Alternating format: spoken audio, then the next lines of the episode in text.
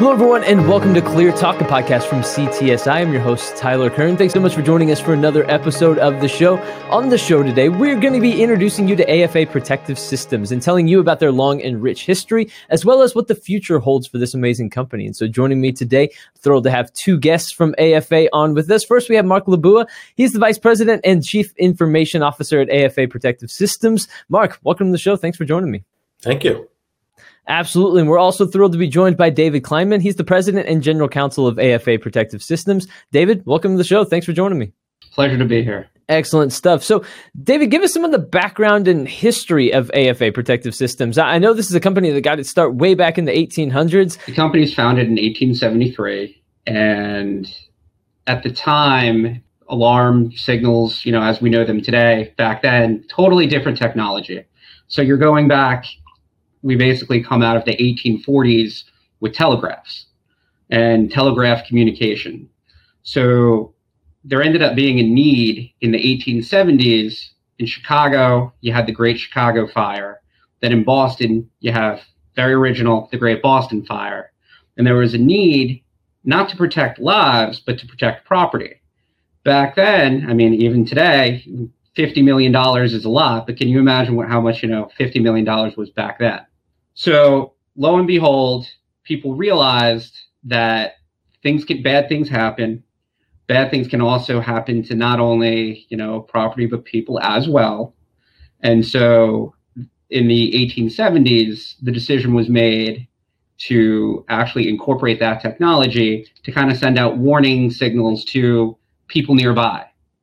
As time goes on, and AFA does illustrate this on the website, on our website, the technology was used to actually not just go to local areas, but eventually to uh, a central station so that central stations could reach out and uh, notify uh, whether it be the fire department, the police department, or whatever agency was needed to render help.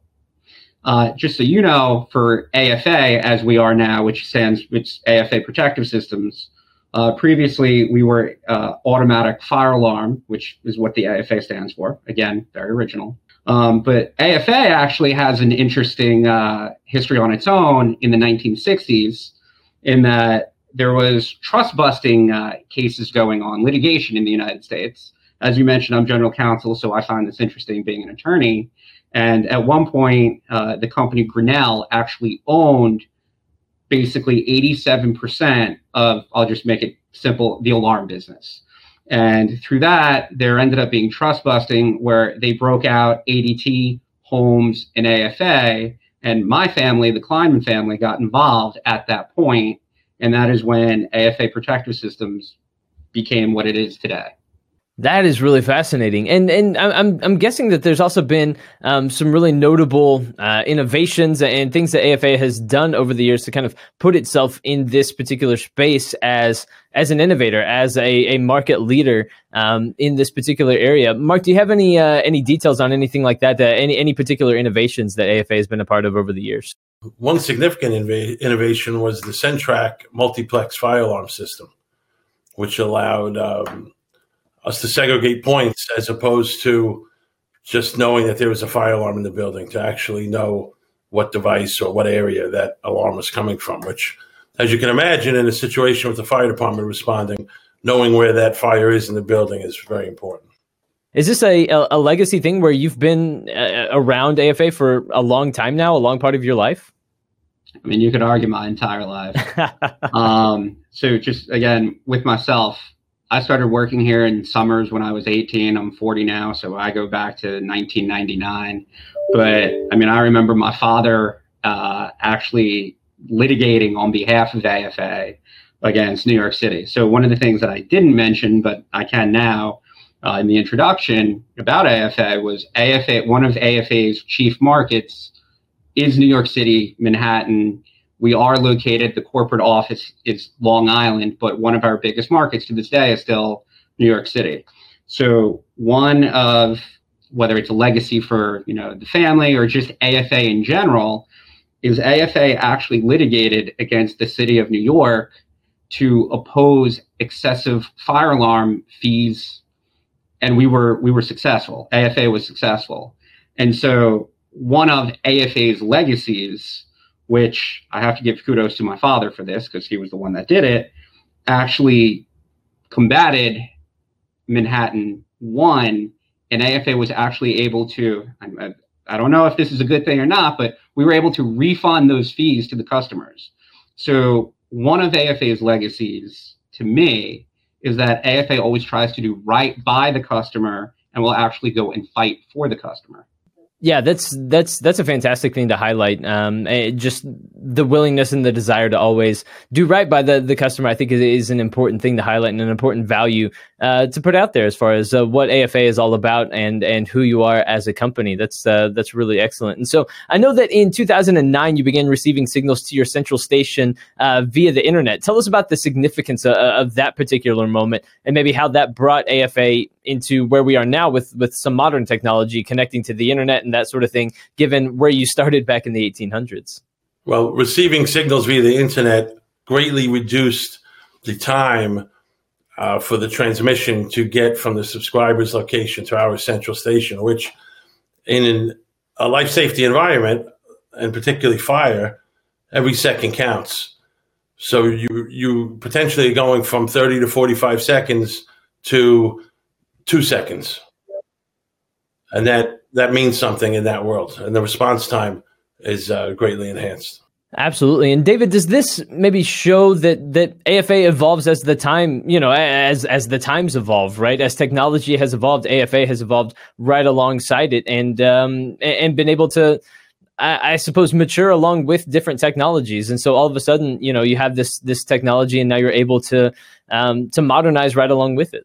Absolutely. I mean, between you know, again, like I said, starting out signals via telegraph eventually, you know, you had some POTS lines, but you, you also had other things, McCulloh lines.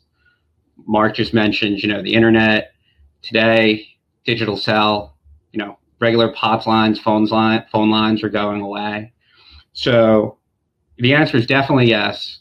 Uh, and not only technology wise, but when the decisions are being made, whether it's NFPA or whoever's setting whether it's codes or rules or standards, you know, having employees actually on those committees so that we're in the room as the stuff is happening is is really fantastic. Hmm. That's an excellent point. Absolutely. So as you look back, you know, what do you feel like is the biggest legacy um, that that AFA has has left throughout its history up to this point? Obviously, there's a lot to go in the future, um, but uh, but as you look back, what do you think is the biggest thing that AFA has has given the world and given the community in terms of uh, its long and rich history? It's a great question.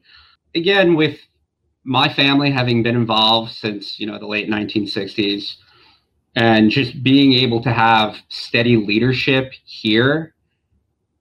If you look over the years, and again, this was something that I briefly, you know, touched on, being able to do right by the customer, being able to do right by the employees, trying to go out there and provide the best service that we possibly can because I mean, we, we do view ourselves as a service organization um, and just trying to do the right thing. I mean, I know it sounds corny, but we really do believe that here.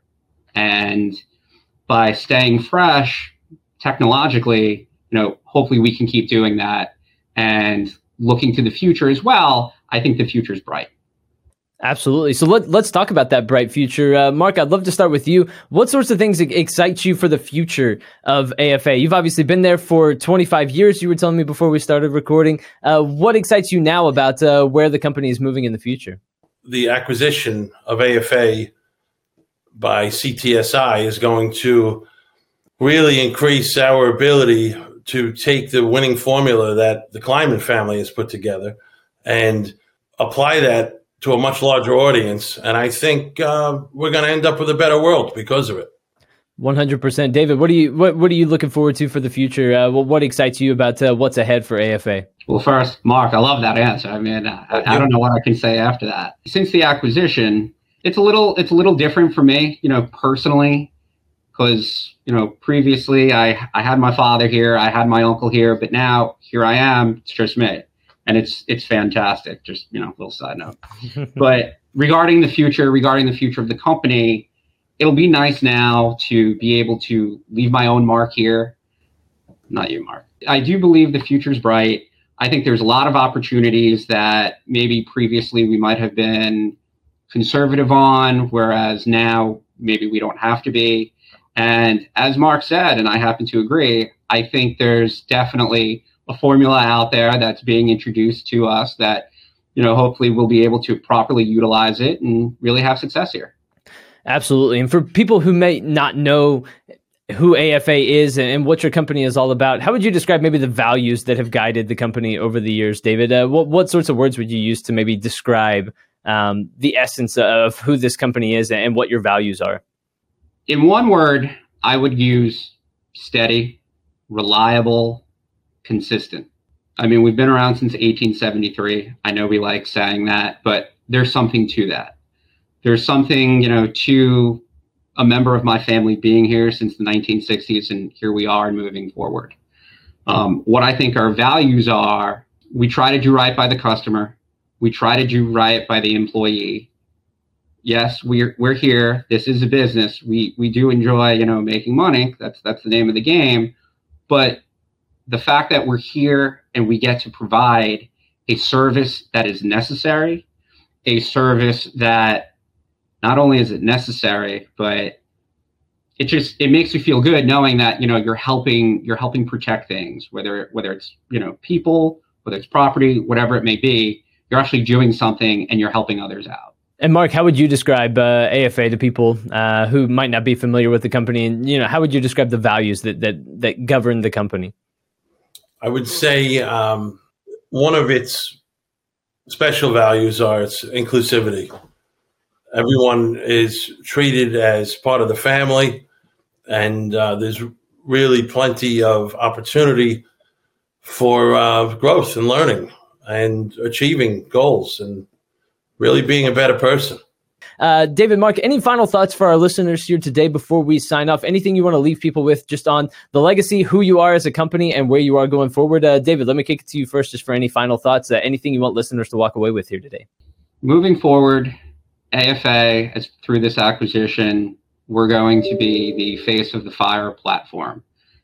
It's great opportunity. It's a new time. It's exciting time um, for myself, for everybody here at AFA but it should be for everybody. I mean, this is new to all of us, and just we're really looking forward to this opportunity.